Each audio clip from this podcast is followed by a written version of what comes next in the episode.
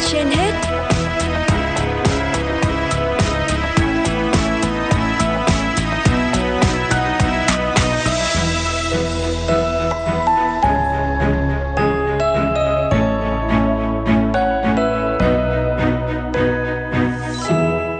Xin kính chào quý vị và các bạn. Chào mừng quý vị và các bạn chúng ta cùng đến với chương trình Sức khỏe trên hết của Đài Phát thanh Truyền hình Hà Nội. Thưa quý vị và các bạn, mời quý vị và các bạn cùng nghe bài viết mình muốn sống để yêu thương nhiều hơn của tác giả Lưu Ngọc Lan.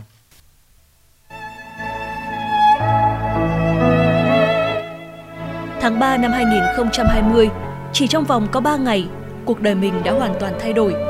Đó là kể từ lúc mình đang hoàn toàn khỏe mạnh, sau đó phải nhập viện và biết mình bị ung thư máu.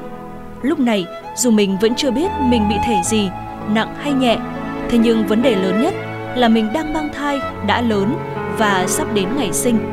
Vấn đề nguy hiểm là mình cần mổ để đưa con ra và có thể tử vong vì mất máu. Đó là một ca mổ nguy hiểm, mình nghĩ như vậy. Lần đầu được đưa đến Viện Huyết học Truyền máu Trung ương, mình chưa lo sợ nhiều vì nghĩ mình chỉ bị giảm tiểu cầu do biến chứng của thai kỳ thông thường. Ngay ngày hôm sau, đột nhiên mình được chuyển lên tầng 7, khoa điều trị hóa chất. Mình cảm thấy vô cùng sợ hãi và muốn bỏ chạy. Trải qua cơn khủng hoảng, mình dần học được cách chấp nhận.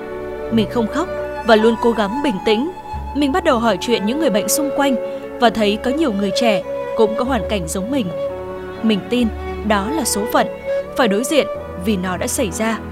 Khi ấy mình chỉ nghĩ là cố giữ cho con được sống, mình chết trên bàn mổ cũng được, vì như thế sẽ đỡ phải chịu đau đớn.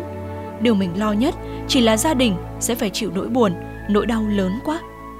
Thế nhưng rồi mọi chuyện đã thay đổi sau khi mình biết có hàng trăm người đã đến hiến máu cho ca mổ của mình. Lúc đó, mình đã có suy nghĩ, mình sẽ chết và muốn lắng nghe mọi người trước thời khắc ấy. Nhưng những điều mọi người chia sẻ và làm cho mình hai ngày trước ca mổ đã làm mình suy nghĩ khác đi. Mình ngộ ra rất nhiều điều và ước muốn được sống của mình chưa khi nào lớn đến như vậy. Tình yêu và sự quan tâm của mọi người dành cho mình chưa bao giờ mình tưởng tượng được là nó lớn đến như vậy.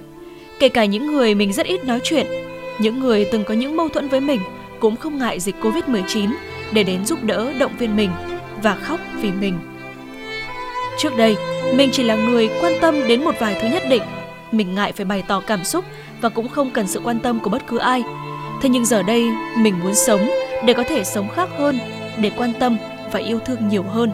Vì sau biến cố này, mình thấy cuộc sống và tình người sao mà đẹp quá. Điều đó mình chưa từng nhận ra sâu sắc như vậy. Những lời khích lệ, sự giúp đỡ, quan tâm, ánh mắt và những giọt nước mắt của mọi người khiến mình cảm thấy có thật nhiều ý chí để được sống, để chống chọi với bệnh tật và sống một cuộc đời ý nghĩa hơn. Có lẽ ông trời muốn đưa cho mình biến cố này để mình hiểu hơn về cuộc sống, về mọi người và để sống khác đi. Giờ phút này khi hồi tưởng lại những ngày tháng đã qua, mình lại thầm cảm ơn tất cả những gì đã xảy đến trong cuộc đời. Mình cảm ơn tình cảm của người thân và cả những người không quen biết đã không quản dịch bệnh để giúp đỡ mình. Mình cảm ơn con gái đã đến và cho mình động lực để không ngừng chiến đấu. Cảm ơn cả những giây phút tuyệt vọng dù lại hy vọng của bản thân. Thực sự, trải qua tất cả mọi thứ, mình thấy cuộc sống thật vô thường. Bệnh tật có thể đến bất cứ lúc nào với bất kỳ ai. Với nhiều người, có lẽ câu nói hãy trân trọng những giây phút nhỏ bé, đơn giản trong cuộc sống. Với mình, nó thật sự vô cùng thâm thía. Quý vị thính giả thân mến, hãy trân trọng những giây phút nhỏ bé đơn giản trong cuộc sống. Thông điệp của tác giả, bài viết Lưu Ngọc Lan khiến chúng ta không khỏi suy ngẫm để luôn sống vui khỏe và sống tốt.